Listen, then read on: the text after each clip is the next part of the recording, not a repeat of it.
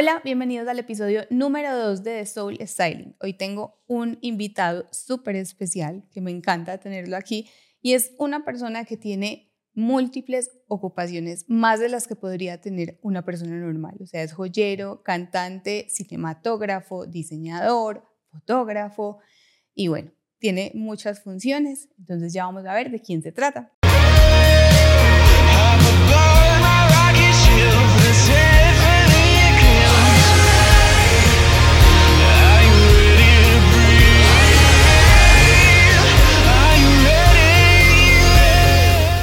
Ustedes tenemos a Andrés Acosta, bienvenido. Pamela, ¿cómo te va?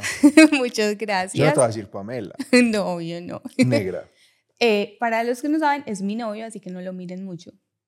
Eh, es mi novio, nos decimos negro y negra, entonces obviamente eh, así nos vamos a decir acá porque no vamos a, a cambiar como la forma en la que nos tratamos. Bueno, yo ahora hablé de todas las ocupaciones que tú tienes. Sí. Yo quiero que nos cuentes cómo fuiste llegando a cada una de ellas, mm. porque son muchas. De milagro. pues la verdad es que no, no, yo no soy muy, o sea, yo, yo digo que cada vez me estoy volviendo más hippie de cabeza porque ah, es así, o sea, yo inicié, o sea, yo inicié como normalmente le enseñan a uno que uno tiene que planear el futuro y planear un montón de cosas, pero yo me di cuenta tal vez un poquito tarde, y que yo para eso no sirvo. O sea, yo no sirvo para, para planear las cosas como con anterioridad y eso. Yo voy dejando que las cosas salgan y a medida que van saliendo aprovecho lo que me gusta y lo que no lo dejo pasar y aprendo. Y con, la, y con las cosas que hago actualmente fue de la misma forma. Yo empecé, digamos que como diseñador, yo de profesión, yo soy tecnólogo en sistemas. Nada que absolutamente nada, pero de ahí aprendí cosas. Entonces yo soy tecnólogo en sistemas y empecé, y empecé porque tenía que estudiar algo. Me metí a sistemas porque era la carrera que más, o sea, eh, quedaba en la universidad de mi colegio, entonces no tuve que pasar examen ni nada. Y me presenté, pues obviamente pasé, pero me di cuenta en la mitad de la carrera que me gustaba mucho el diseño, pues qué hueva, yo ya sabía pero no me, había, no me acordaba cuando tenía que estudiar porque uno lo presionan para que estudie algo, para que, para que sepa qué va a hacer en la vida. No a los 16 años tiene que tomar la decisión más importante de la vida. Uno, no sabe qué va a hacer el fin de semana y ya, ya tiene que estar pensando en qué va a hacer el resto de la vida. Entonces estudié sistemas, pero me di cuenta que me gustaba diseño, entonces empecé a estudiar como lo que me gustaba de diseño. Cuando mi, mi proyecto de grado fue crear una empresa y esa empresa pasé el proyecto de grado y duró 17 años más.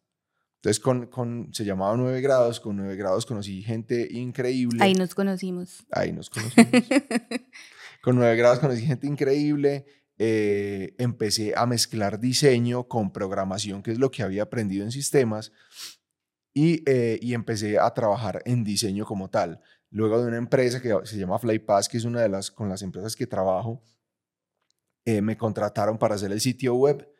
Eh, después me, tenían un, problema particular, era que se les había de una agencia, entonces querían que como continuar su plan de mercadeo normal con volantes y eso. Yo odiaba el impreso, pero pues obviamente quería ayudarles y me metí y ya de haberme metido a eso ya van ocho años. Entonces seguí como diseñador, ahora soy, eh, soy coordinador de comunicaciones y publicidad en Flypass. Y todo, todo empezó a salir. Yo también soy cantante, entonces eh, mi banda, digamos que estaba funcionando muy bien, estábamos dando giras y eso, y salían muchas fotos y muchos videos. Y yo siempre que me veía decía, no, qué caspa como me veo, o sea, me veo horrible, o sea, yo necesito, necesito verme mejor.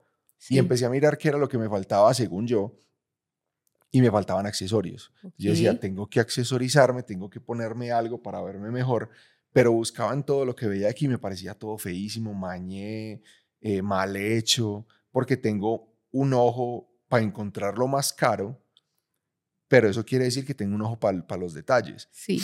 Cuando me puse a buscar, no encontré absolutamente nada que me gustara, entonces yo dije, puta, lo voy a tener que hacer yo. O sea, lo que me estoy imaginando no lo encuentro, entonces lo voy a hacer. Me metí a clases de joyería, eh, comencé a, entender cómo se hacía la plata, cómo trabajaba uno el oro, cómo trabajaba uno el bronce, el cobre, el, latón. Y, aprendí también a, manipular el cuero. Entonces, manipulando el cuero, también empecé a hacer como en ese momento me gustaban mucho las manillas como de taches y esto, y empecé a hacer manillas trabajadas como yo pensaba. Pero yo nunca lo vi como una marca, por ejemplo. O sea, yo las hacías para ti. Empecé a hacer cosas para mí, o sea, porque me gustaba. Entonces, cuando, cuando eso, hice el primer anillo y la primera, la el primer brazalete y lo monté a Instagram súper, súper orgulloso de lo que había hecho y me lo compraron. Sí. Entonces dije, fue puta, ok, lo vendo. Luego hice otro y me lo volvieron a comprar. Y no me dejaban tener lo mío hasta que llegué a un punto en el que yo dije, qué hueva, yo lo que tengo es una marca ahí. Sí. Entonces creé Brutal. Brutal Objetos. Entonces creé esa y empecé a trabajar de esa forma. Entonces mira que también salió porque sí. Luego con las bandas, eh, con, con Brutal, yo, yo siempre he sido amante de hacer las cosas bien.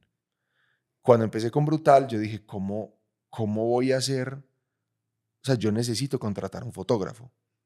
Y empecé a preguntar presupuestos de amigos que eran fotógrafos y, y, y el precio me parecía muy bien. O sea, es asequible, o sea, lo podía pagar, pero, pero me, me, surgió el primer problema. Yo estaba sacando productos nuevos casi cada ocho días. Entonces yo decía, yo quiero sacar un anillo o un brazalete o un collar y lo quiero publicar ya. Y contratar a un fotógrafo cada ocho días ya no es rentable. Cada ocho días ya no era tan asequible. Ya no era tan asequible. Y por otro lado, esperar a tener una tanda lo suficientemente buena para que el fotógrafo me tomara todo, ya no me daba. Y yo dije, puta, no, de esta forma no me va a dar. Tengo que encontrar una forma. Y lo único que tenía en la mano era el celular.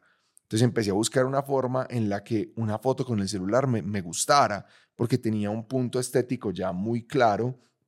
Yo siempre he sido de ver muchas, o sea, yo, yo busco y soy exageradamente visual, entonces veo fotos, pues tú sabes, yo veo fotos todo el tiempo de carros, de, de, o sea, de diseño en general, de revistas, de moda, de pintas, de zapatos, de cosas bien hechas, y todo eso me va dando como una especie de bagaje para decir y definir qué quiero en el tema de fotografía.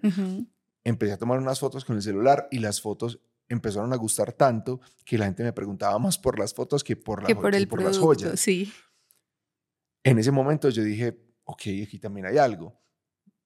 Me tengo que comprar una cámara y duré así mucho rato diciendo, me tengo que comprar una cámara, me tengo que comprar una cámara de pura hueva. Porque pues, para, o sea, si yo hubiera sido consciente en esa época, habría tomado la decisión mucho más rápido, pero digamos que no siempre por bobo y por enseñanzas estúpidas de la, de, de la sociedad y de la familia, inconscientemente, uno tiende a aplazar mucho las cosas de plata porque uno cree que la plata no va a llegar. Sí. Y pues con y da miedo a hacer una inversión grande. Exacto, y con ese pensamiento antes uno no se da cuenta que lo que está haciendo es hacer que la plata no llegue. Un viaje que tuve a Europa, el, el Eurotrip que todo el mundo hace porque es una nota, me cambió la vida literal en el sentido de la plata. O sea, me cambió todas las finanzas, todo lo que yo pensaba de la plata, me lo cambió.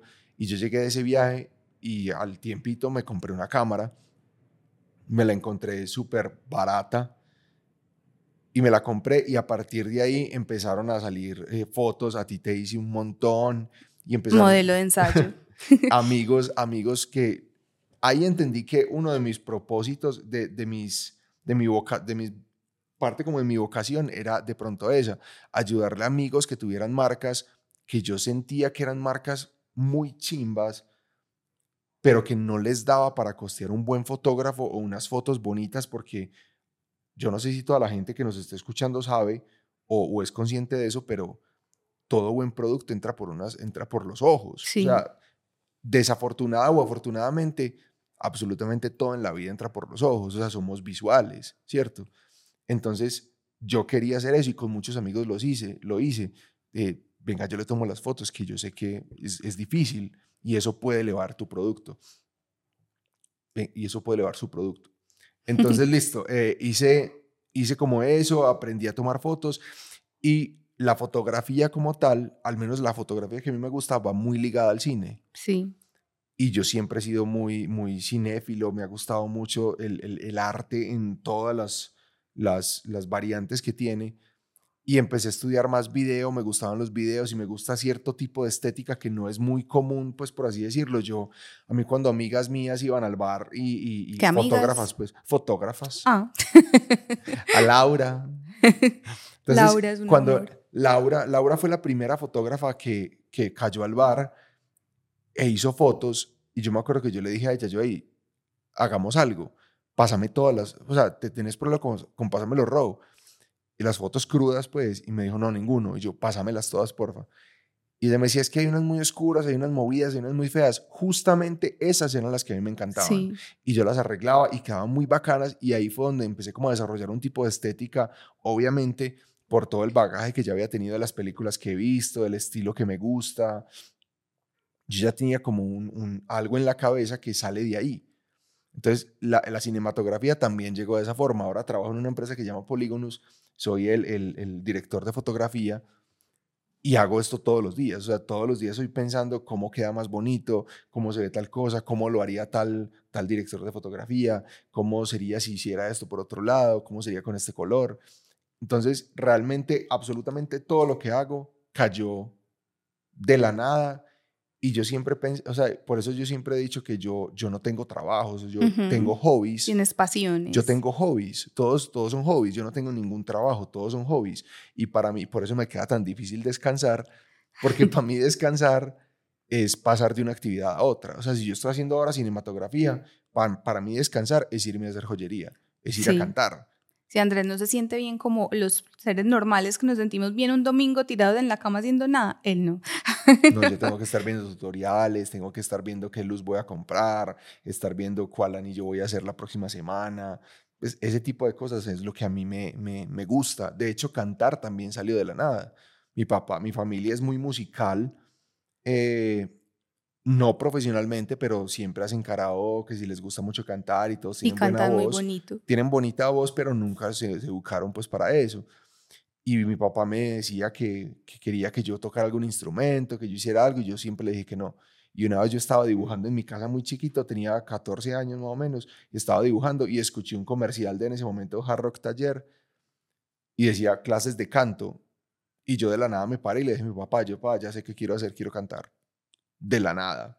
O sea, quise cantar y ya. Entonces todo fue saliendo como porque sí, yo en ningún momento dije como, ah, voy a hacer esto porque en algún momento voy a montar una empresa tal cosa. Creo que, de hecho, creo que así no funciona. O sea, todo, todo parte de, como en, el, en el podcast que tenías con Nicole, justamente ella decía eso, o sea, si uno no está seguro con lo que va a vender, no lo vende. Exacto. Entonces, por eso es que creo que me va bien, porque yo hago las cosas literal como si fueran para mí. Sí.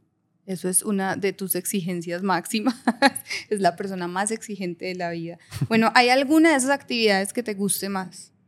¿Que las otras? Sí. Es por temporadas. Es como cuando a mí me preguntan, ¿cuál es tu canción favorita? Yo no tengo canción favorita, no tengo ni artista ni género favorito. Depende del tiempo de la vida en el que esté. Entonces, por ejemplo, si estoy más, ni siquiera el tiempo, es la necesidad que tenga en ese momento. Hay momentos en los que siento que tengo la parte visual descuidada. En ese momento, para mí lo más importante es hacer videos y fotos. Sí. Eh, si siento que tengo, o sea, siento que tengo que expresarme más, en ese momento es joyería. Si siento que debo estar como un poquito más en calma y eso, para mí es diseñar. Y si siento que estoy muy sobrecargado de cosas y necesito como hacer catarsis, cantar. Ok es como terapia para ti. Todos. O sea, Andrés le puede faltar lo que sea, menos cantar. Menos mi terapia, sí. Bueno, tú eres muy bueno en lo que haces y de verdad es muy bueno porque es muy exigente, se fija en muchas cosas, en el pequeño detalle y cuando digo que si en algo en un diseño está un píxel corrido, no es una exageración es una persona muy, eres muy, muy exigente y eso te hace muy bueno en lo que haces. Pues yo, de hecho, yo también diseño, pero yo soy más macheterita. Si a mí algo no me queda centrado, yo no tengo problema, él sí. Yo me Entonces, ¿en qué consideras que no eres bueno? Porque todo lo que haces y son diferentes cosas. Yo, yo en sonido, yo siempre, como soy cantante y tuve mi banda, en algún momento, obviamente, me invitaron a las sesiones de mezcla y masterización de las canciones. Jueputa, no o sea, yo siempre dije, yo, o sea, yo, es lo mismo, yo no sé si alguna vez han hecho cata de vino, o cata de café, o cata de algún producto, algún alimento, alguna cosa. uno se satura de ese producto. A mí me pasa lo mismo, o sea, llega un momento en el que, en el, que el ingeniero de sonido te dice, ¿te gusta así o así? Marica, escucha la misma mierda, haga lo que quiera. O sea, ya estoy mamado, estoy saturado, ya no quiero nada. Es mi producto el que va a salir y soy yo el que va a sufrir las consecuencias, pero no soy capaz. O sea, me, me, los oídos se me, se me saturan inmediatamente. O sea, no podrías trabajar en sonido. No, de hecho no me gustaría. O sea, respeto putamente a los que trabajan en sonido, me parecen unos cracks, para muy tesos, yo no me metería ahí. O sea, prefiero, prefiero ser el que contrata, el que sabe cómo hacer eso. Como zapatero a sus zapatos. Sí, y así, y así hago. Cuando tengo que hacer alguna producción de algo, usted que sabe de sonido, venga, ya ayúdeme. Bueno, eso está muy bien. Ahora vamos a hablar, vamos a entrar a la parte del estilo, que es la razón por la que te invité, porque les voy a contar, contrario a lo que muchos pueden pensar, que yo soy la estiluda, que yo soy la que metí a Andrés en el mundo de la moda y el estilo, es al revés. Yo era un gamín hasta que Andrés llegó y me hizo enamorar del tema de la moda. Él tiene un estilo muy particular y obviamente por eso lo quería invitar, no porque sea mi novio, no porque me esté ayudando. Si no fuera mi novio, pueden estar seguros de que aquí estaría también, porque igual llevamos muchos amigos, entonces... Veintipico, ¿cierto? Veintipico años de amigos, entonces yo creo que aquí estaría igual porque su estilo me gusta muchísimo. Y como a todo el mundo le traigo un regalo en mi podcast, y como tú eres tan difícil de regalar, entonces trae una Coca-Cola fría. Ama la Coca-Cola, pero no se le puede dar. Es que esto es lo más sensual. Ese y abrir una lata es el sonido más sensual de la vida. Bueno, Coca-Cola fría. Es la persona más difícil de regalar que existe en la vida. O sea, porque lo que le gusta se lo compra de una. Lo que le gusta y no se lo compra de una es porque vale más de mil dólares para arriba. Y lo que definitivamente le gusta y no se lo ha podido comprar porque está, pues es barato, lo que sea, es porque es súper difícil de encontrar. Obviamente no se consigue en Colombia, no se consigue, o sea, regalarle a Andrés en Navidad es una cosa.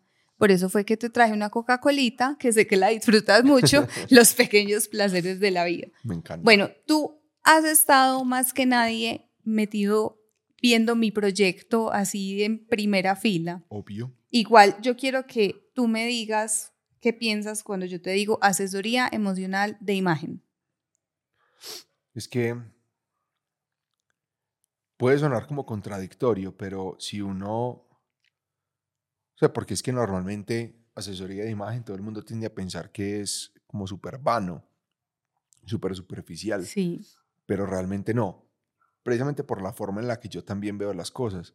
O sea, para mí asesoría emocional de imagen es, primero van a analizar tus emociones antes de meterse al tema de la imagen. Entonces es como pensar primero en lo básico para poder vestirse. Eso es lo que pienso.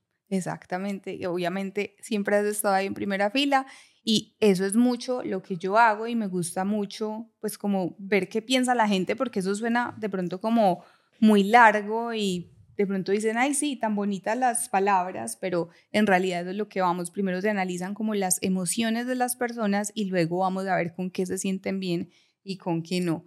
Bueno, yo quiero saber si esas emociones influyen en lo que tú te pones día a día. Absolutamente. Siempre. Porque digamos que yo tengo varios frentes que atacar eh, y siempre son como mi dualidad. O sea, en algún momento en Instagram lo puse y fue muy charro porque se creó como una conversación ahí. Pero, por ejemplo, para mí es siempre, en este momento digamos que ya no tanto, pero hubo un tiempo en el que yo me debatía diario si botas o tenis. Y para mí tienen un, pues hay gente que podrá ponérselas indistintamente. Yo elijo una o elijo otras porque simplemente me gustó hoy una, me gustó la otra. No, para mí tienen un un sentido específico. Para mí las botas es cuando me quiero ver más rockstar, cuando quiero estar más de cierta forma, me quiero ver un poquito más serio, me quiero ver un poquito más, más organizado. Y los tenis es cuando quiero estar mucho más relajado, quiero estar de cierta forma, quiero proyectar algo. Eso, eso siempre, me, siempre me, me ha pasado. Pero ahora digamos que estoy mucho más con el tema de, de tenis pero pues tú me conoces, yo tengo... Porque los estás coleccionando. Ah, pues podría decirse coleccionando, pero soy muy selectivo a la hora de comprar zapatos. Y los zapatos, digamos que ya por, por, o sea, como por alguien que murió hace poco, que es Virgil Abloh, pues Virgil Abloh popularizó los tenis de una forma que ya podemos usarlos con todo. Sí. Bendito sea ese tipo donde quiera que esté, que mucha gente se pone tenis con cachaco y ni siquiera sabe gracias a quién es, y fue gracias a Virgil. Y como ya esa, esa, esa barrera, digamos que está muy tumbada, o sea, ya no está tanto, ahora tengo muchas otras cosas en que pensar, o sea, en qué tenis me voy a poner, porque entonces están los tenis que son los repro, que me los quiero poner porque me hacen ver de cierta forma, o quiero ponerme estos otros tenis porque son más cómodos, pero también son súper pro, o me pongo botas porque voy para el bar, o las emociones siempre, siempre, siempre han jugado para mí un papel muy importante, sobre todo porque yo creo que es indiscutible que un tipo de ropa te hace sentir una cosa y otro tipo de ropa te hace sentir otra. Pues por eso, por eso la gente no sale en pijama normalmente, porque en pijama se siente mal vestido. Pues es, eso, o sea, es sentirse con la ropa, para eso es. Bueno, ¿y hoy cómo te querías sentir? Hoy que estás con esos zapatos, tenis botas, pantalón, camiseta. Estos los amo. Yo creo que estos son los más, los que más amo en el momento.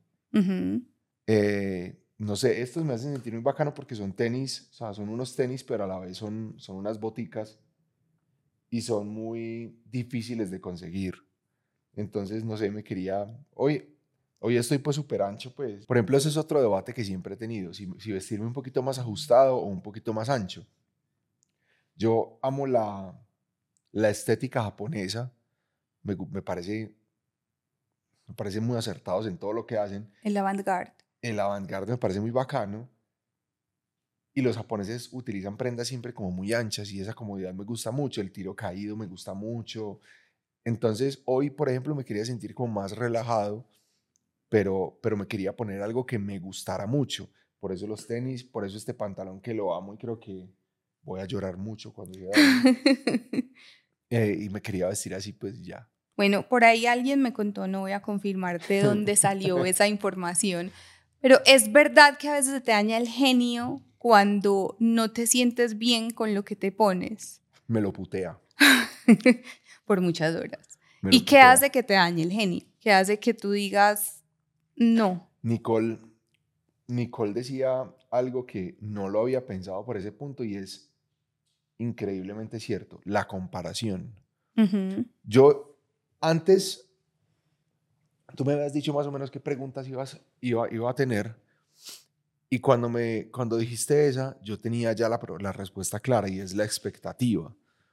Pero cuando Nicole dijo eso, puta, es, es justamente eso, es comparar, compararse crea expectativa. Entonces, por ejemplo, si tú, tú hablabas de ver una, el meme que vimos en estos días de, de cómo veo la pinta en Sara con el modelo y cómo me veo yo y sí. chompiras. Sí.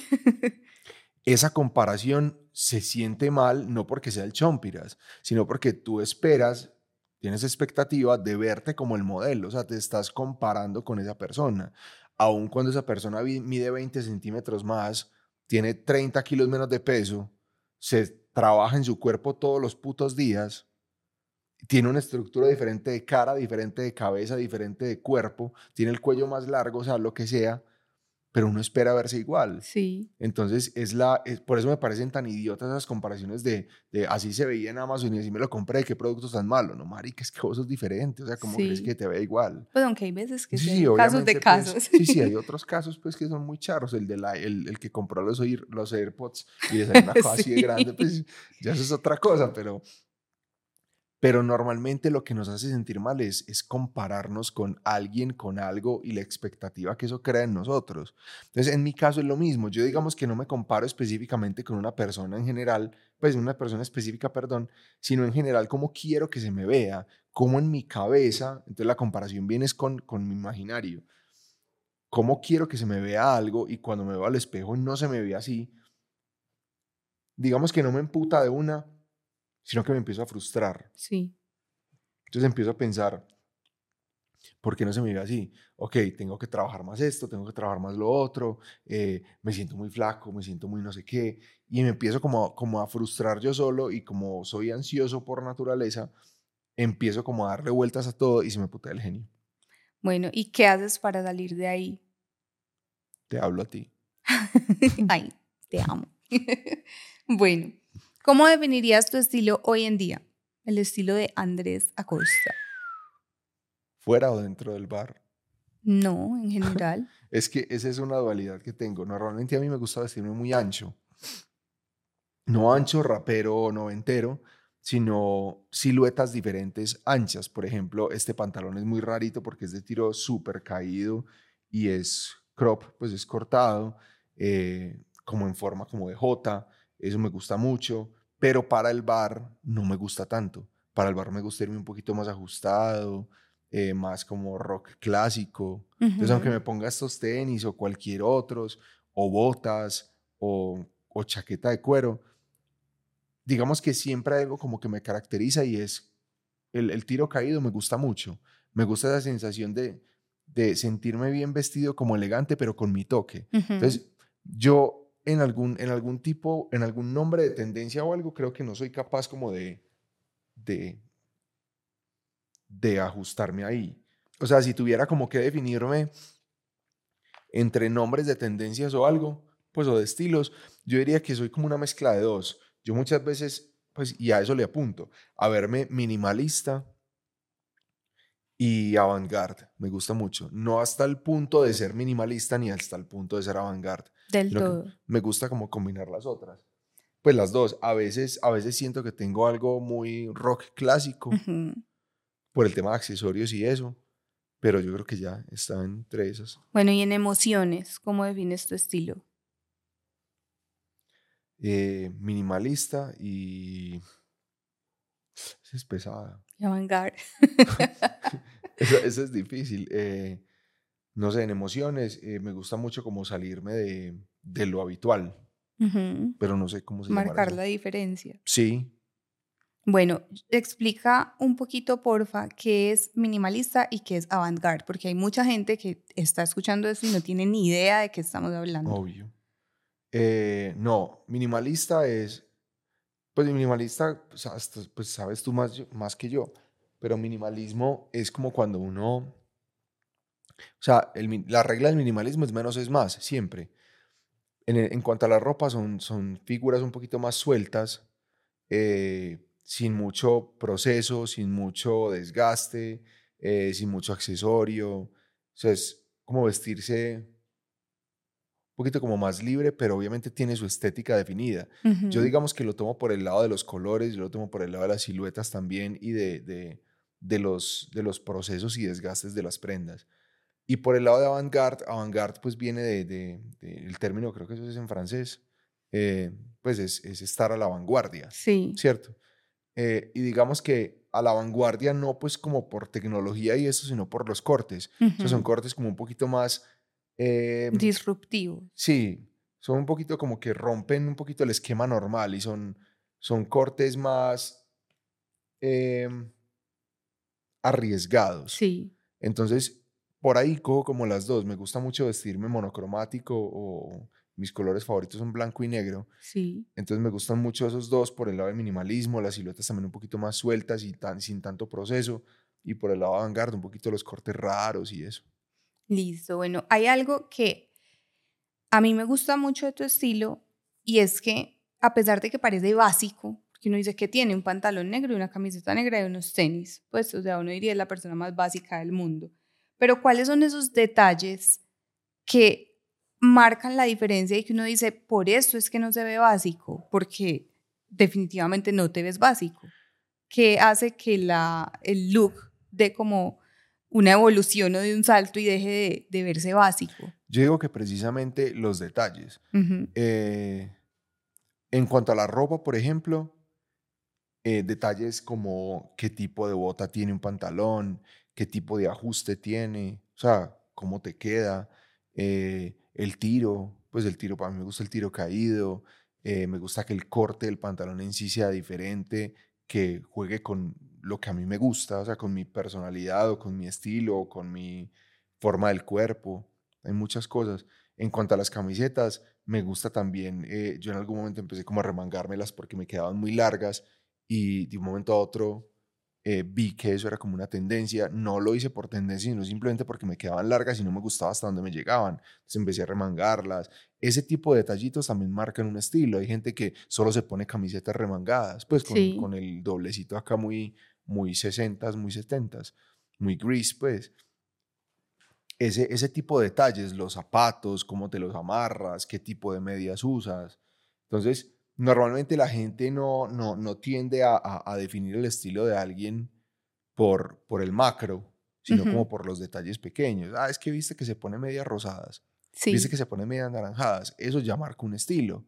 La gente no dice por lo general como, ay, viste que es que se puso camiseta negra.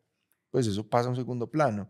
Pero si te, lo, si, si te amarras los tenis siempre con unos cordones rojos, cualquier tipo de zapato que lleves, vas a marcar tendencia por los, por los colores. Un estilo personal. Exacto. Bueno, ¿qué inseguridades tienes a la hora de vestirte? A veces, no siempre, mi altura y mi... Yo soy muy alto para el estándar pues de acá de Colombia. Pues digo como si sonara pues como que estuviera siempre en todas partes, no, sino que en Colombia el, el estándar es 1,70 pues en los hombres, que eso no es nada, porque hay mucha gente muy alta y eso me, lleva, me, me, ha traído problemas con las tallas, con muchas cosas aquí. Eh, y a veces eh, lo flaco. Sí. A veces me siento muy flaco, a veces no tanto. Listo. ¿Y cómo haces para encontrar esos tesoritos o esa ropa que no es tan hmm. convencional aquí y que no es tan fácil de encontrar acá? Soy exagerada en todos los aspectos de mi vida, incluyendo trabajos que son mis hobbies y absolutamente todo soy exageradamente nerdo. O sea, soy súper meticuloso buscando cosas y me puedo quedar horas y horas buscando cosas hasta que algo me guste. Entonces, compro mucho en eBay, compro mucho en una aplicación que se llama Grailed. ¿Qué le eh, tocó desinstalarla? Me tocó, tuve que desinstalar las dos porque tenía notificaciones y me llegaban ofertas todo el tiempo. Eh, entonces soy súper meticuloso y ya hemos tenido incluso hasta problemas los dos por eso, discusiones malucas. Pero soy súper meticuloso y busco siempre, no sé, qué me gusta, qué no se ve tan chévere. Si me gusta algo, no estoy muy seguro, busco eh, en YouTube cómo se ve puesto o busco imágenes y así. Bueno, ¿qué te gustaría ponerte y que no te has puesto hasta el momento en tu vida? Eh, hay unas prendas muy largas que son como, como camisas, pero gigantes, pero súper largas. Eso me parece muy bacano. Eh, no son como un gabán, pues, sino que es una camisa, es delgado. Camisa que llega como hasta las rodillas. Sí, un poquito más larga, creo. Eso se ve muy bacano en, cierta, en cierto tipo de gente, pero creo que a mí no me luciría mucho. Eh, tendría que probarlo. Y por otro lado, aquí no es muy popular porque aquí hay muchos estereotipos muy huevones eh, lo mismo por lo, que, por lo que no se usan faldas, cuando ahora son top en muchas partes, eh, aquí todavía sigue siendo un, un, tabú pues muy raro, muy bobo. Pero por ejemplo esas camisas no se usan mucho porque el clima tampoco favorece mucho. Sí, Entonces, daría mucho calor. Y las faldas me parecen bacanas. O sea, estéticamente veo gente con falda y me parece bacano. O sea, el, el, look se ve bonito, pero no, nunca lo he usado y no sé, pues de pronto para un show sí lo usaría fácilmente, pues es que pues como cantante me, me puedo permitir unas cosas que, en escenario es otra cosa, pues, pero pues hasta algún momento lo probaré, no sé. En estos días salí con gafas de noche, entonces... sí, pero las gafas eran claritas. sí, pero, pero pues... Bueno, ¿qué no te pondrías por nada del mundo? Oh, esos zapatos tan gonor. ¿Cómo es que... ¿Cómo es que esos... Perdón, Marica, perdón, para todo, o sea, perdón por la entidad y por todo, pero zapatos Bancolombio, marica. ¿Cómo llaman los zapaticos, marica? Como los mocasines. Esos putos gas. Sea, los pueden quemar todos juntos, marica, y yo no voy a soltar ni una sola lágrima. Acuérdense que todos los gustos son para todo el mundo. a él no le no gustan. marica, no me ponga eso. al que le gustan, lo respetamos en no, este ni podcast. no me pongan eso. bueno, ¿Tus ocupaciones influyen en tu estilo o tu estilo influye en tus ocupaciones? Mi estilo influye en mis ocupaciones. ¿Y cómo haces para dejar ese estilo en cada una de las cosas? Yo, por cierto, no dejo que mi estilo se cambie por alguna cosa, por alguna cosa externa. O sea, al contrario, si tengo un matrimonio al que asistir, busco que mi estilo impregne el estilo que tengo que llevar en el matrimonio. Si estuviera en una oficina y me piden un uniforme, busco cómo darle estilo a ese uniforme, más no al contrario. ¿Cómo hago para, para impregnarlo? No sé.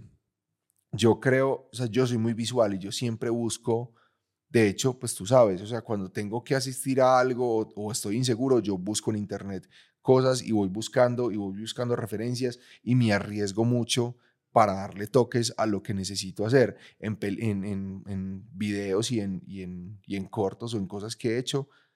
Eh, busco visualmente cómo quiero que algo luzca.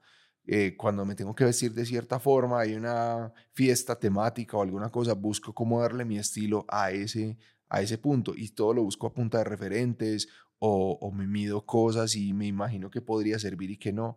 Y eso es lo que siempre he hecho hasta ahora. Pues. ¿Y si la fiesta temática es temática en Colombia? Ah, no, ahí sí lo uso, pero a modo de burla, obvio. Y me pongo los más casposos que encuentre. O sea, una combinación de mocasín con crocs. Ok. Piénsenlo. Bueno, ¿qué no te puede faltar a la hora de salir de la casa? O sea, que tú digas, yo no salgo sin anillos, yo no salgo Accesorios. Accesorios y unos tenis muy chimbas. Ok. No me puede faltar. Bueno, yo quiero que le cuentes a la gente qué haces con los tenis que compras si no te gustan, te dejan de gustar después de una postura. Por eso le tocó borrar la aplicación. sí, tengo, tengo un pecado, o sea, no un pecado, es, pues eso es parte del riesgo. O sea, cuando uno busca y compra por internet, el riesgo más grande es que haya cosas que no sirvieron. O sea, de hecho creo que antes soy muy meticuloso porque el 90% de las cosas me sirven y me gustan. el 80%. Mm, bueno, el 80%, pues. Pero, pero creo que es un, es un buen balance. No, normalmente cuando algo no me sirve o ya dejo de gustarme, hago lo que siempre he hecho, pues lo que he hecho hace muchos años, pues pa, para acá. Y es que a mí, yo tengo ropa y tengo cosas que regalo porque sí.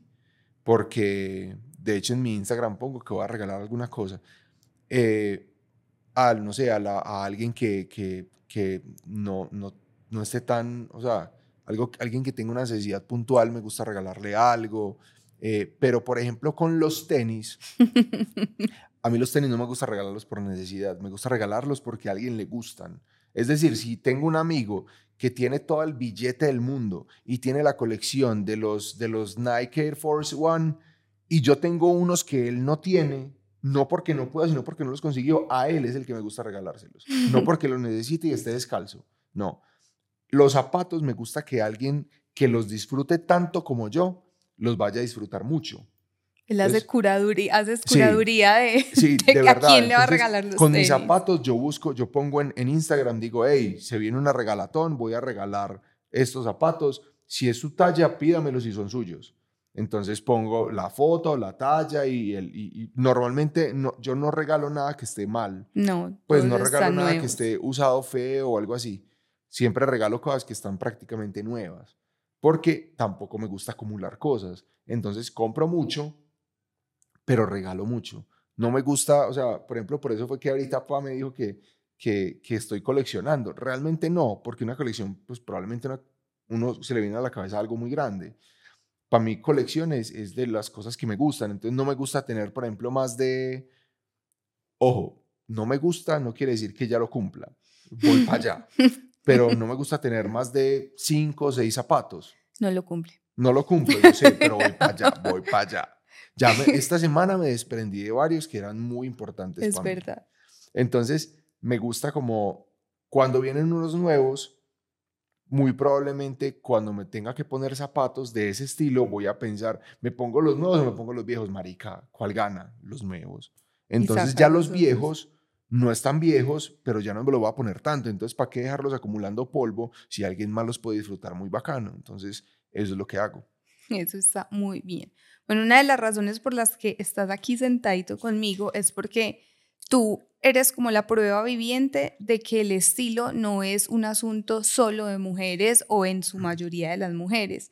Entonces me gustaría saber, ¿tú qué le dirías a los hombres que quieren tener un estilo propio, pero no saben cómo hacerlo porque nos enseñaron que al hombre supuestamente no le debe importar lo que se pone o no le debe dar importancia a eso? Entonces, ¿tú qué le dirías como a los hombres que están buscando como su estilo?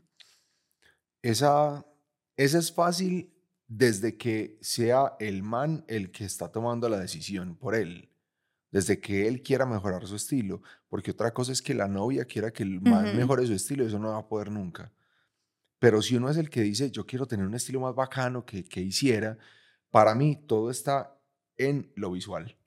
O sea, busque referentes, que le gusta, nutrase de eso. Y cuando se nutra todo el tiempo, lo que pasa es que Aquí hay una cosa en la que yo difiero mucho con la mayoría de gente. La mayoría de gente sigue a Natalia París y a Ana Sofía Nava en Instagram. A mí, sinceramente, me vale chimba y media seguirlas a ellas dos. o sea, cuando las quiero ver puntualmente, pues yo busco en Instagram o busco en YouTube o busco en, en Google una foto de esas viejas o de la que quiera. Pero para mí, mi Instagram es mi principal fuente de inspiración. Entonces, por ejemplo, y aquí, pues, ya ve, perdón si usted es amigo mío y eso, y yo no lo sigo, me importa un culo. A mí no me interesa ver la foto de tu hijo cumpliendo dos años. Me, vale chimba, o sea, no me importa. A mí me, interesa ver el fotógrafo más pro, a ver qué hizo, el cinematógrafo tal, a ver qué está haciendo, la última marca, qué campaña hizo, para ver cómo son las cosas, el último joyero, para ver cómo hace las vainas. Mi Instagram es mi principal fuente de inspiración, entonces en mi Instagram yo solo sigo marcas o artistas que a mí me gusten porque son lo que me inspira. Eso es con lo que yo me despierto todos los días y lo que paso todo el día scrolleando y navegando ahí, viendo inspiración. Así es que nutre uno la, pues al menos yo, así es que yo nutro la, la, mi, mi, mi filtro visual. Entonces yo puedo aprender, puedo saber fácilmente qué cosa no es de mi estilo y qué cosa sí, qué cosa sirve para lo que necesito y qué cosa no. Eh, eso es lo que yo hago siempre. Entonces, mi, por ejemplo, yo, mucha gente se, se, se, impacta porque, parce, pero ¿cómo así que no seguís a tu papá? Marica, no. O sea, no, si no publicas nada que a mí me interese, no me sirve. O sea, yo, ¿para qué lo voy a ver? Sí, no, no, no entiendo cómo me sigues a mí, pero sí, es verdad. Pero hay excepciones. Pero no, pero tú publicas cosas que a mí sí me interesan mucho.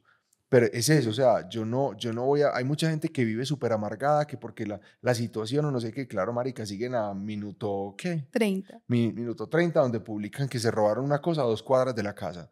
Yo, ¿cómo voy a salir tranquilo? ¿Cómo voy a dejar salir a mi hijo tranquilo? No. ¿Qué es que hay que estar informado, marica? No. Pues, tener las precauciones normales de todo el mundo, que tenga sentido común o medio común en Medellín. No despapaya y todo bien. Pero uno ver las noticias todos los días, uno ver eh, minuto 30, seguir a no sé qué reporteros antioquianos de que, pues eso te va a volver mierda a la cabeza. Más bien seguir cosas de inspiración que te abran la mente, cosas de chistes, no sé, cualquier nada que te ayude como a, a, despejar ese nubarrón que uno, mantiene en la cabeza. Así es que yo encuentro inspiración siempre. Sí, de hecho, la cuenta de Andrés es para mí es una cuenta que relaja, porque él en sus historias no comparte nada así como de trabajo, sino que son cosas de animalitos que lo hacen reír a uno. Entonces es como una terapia. Una vez, eso, e, eso salió porque sí, o sea, una vez me di cuenta que yo me pasaba la mayor parte de la noche seco de la risa viendo maricadas. Y yo dije, pues si me hacen reír a mí, de pronto la gente también. Empecé a compartir historias y historias que yo veía y se volvió como una curaduría en la que mucha gente me seguía a mí en lugar de seguir páginas de memes, porque yo les hacía como una precuraduría. Sí. Y eso se volvió y ya la gente, antes era normalmente, ay, yo te he visto a vos, vos, vos cantas en tal bar, no sé qué, vos cantas en el pop rock, o yo te he visto en tal concierto, yo te vi en tal parte, y ahora son, ay, vos sos el de los memes. El de los animalitos. El de los animalitos, ya, pues sí, o sea, ya es otra cosa, pero, o a veces en el bar llegan y me, me, me hablan y me dicen, y yo, ah, pues, no sé, querrá hablar de música o algo. ¿no? ¿Por qué no volviste a montar tantas fotos de gaticos que yo he querido? Y yo, Está bien. Bueno, entonces como consejo, dejen de seguir tanto noticiero, tanta modelo y empiecen a buscar referentes, que eso sirve mucho.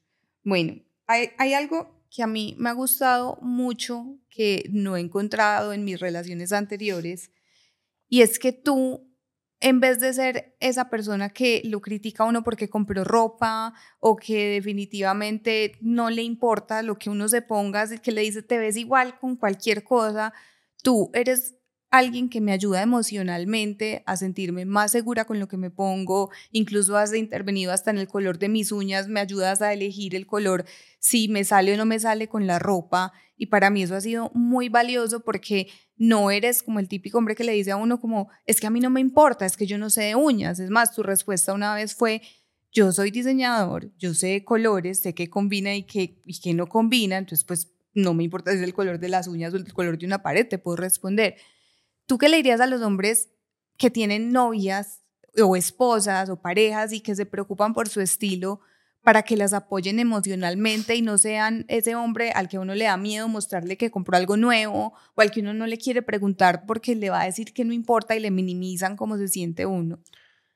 Es que yo creo que eso ni siquiera va en, en, aportarles al estilo, eso va en, en, en, por qué usted decidió estar con esa persona. O sea, todo eso hace parte. Si yo, si a mí no me va a importar un detalle de tu vida, yo para qué estoy contigo. Si estamos precisamente compartiendo la vida, se supone que yo debo apoyarte e interesarme por todo lo que pasa en ella. ¿Cierto? Entonces, para mí parte de eso, o sea, pregúntese cuál, o sea, qué es importante en tu vida. Pues si yo, si a mí, si a mí me importas tú y me importa lo que pasa en tu vida, yo me, yo quiero estar ahí para ayudarte y apoyarte en lo que sea. Pero si hay un punto de la, o sea, yo siempre lo he dicho, muchas veces uno, uno se mete con alguien y empieza a salir con alguien del que no le gusta cierta cosita. Yo puedo jurar que van a terminar por eso, a los años que sea, pero por ese punto van a terminar. Entonces, si, hay, si por ejemplo a mí no me gusta que tú seas compradora compulsiva y ni siquiera me importa pues que sea... No soy. Siquiera, ni siquiera me importa la palabra compulsiva que es enfermedad. Sí. ¿Cierto?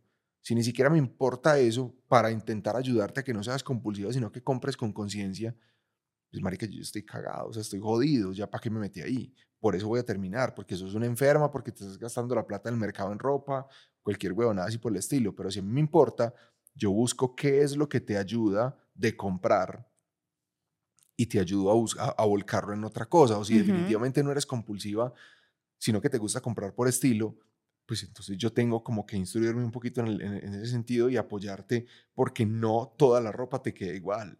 O sea, estoy seguro que un man de esos te puede decir, pues, ese pantalón no te queda tan lindo. Sí. Marica, entonces, ¿por qué no le dijiste cuando estaba la, la decisión entre uno y otro? Pues haz el favor y decíselo más bien de una vez. Así te gastas menos plata a vos, se gasta menos plata a ella, te pelean menos, pues hay un montón de cosas. O sea, para mí todo se basa en, en, en afirmar por qué estoy con esa persona, en este caso porque estoy contigo. Se supone que si estoy contigo, o si, si tengo una relación larga contigo, una relación que va para algún lado, que es duradera, que es seria, se supone que es porque yo veo en mí muchas cosas que son intereses tuyos y yo debo, debería, debería darle la importancia que, que tú le das. Sí. Eso es lo que yo pienso. Pues. Gracias, me encanta. Bueno, y vamos a cerrar con unas preguntas corticas, rápidas. Mm. Así que tienes que responder, no puedes elegir las dos, tiene que ser una de las dos. No puedo elegir una montada en otra. No, no, una de las dos. Adidas Y3 o Nike Acronym. Güey, puta.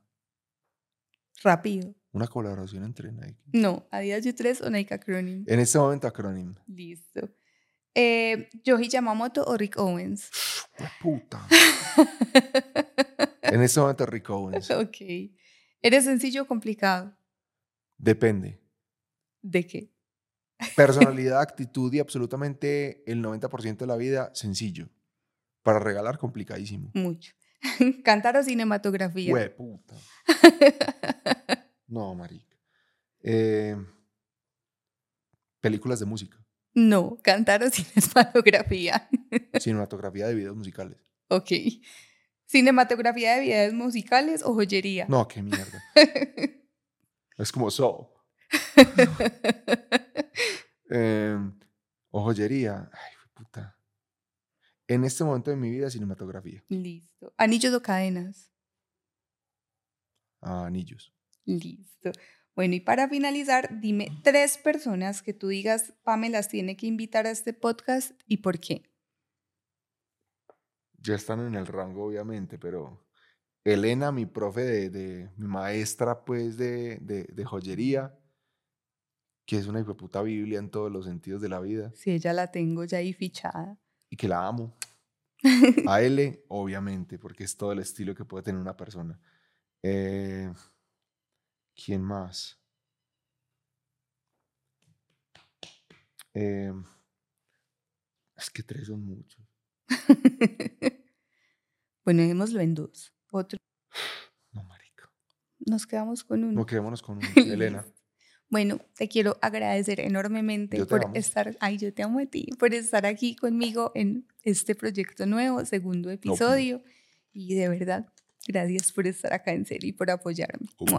Bueno, muchas gracias a ustedes por estar aquí en el segundo episodio de Soul Styling. Vamos a seguir trabajando para que sean muchísimos más y cualquier sugerencia, duda, comentario, bienvenido.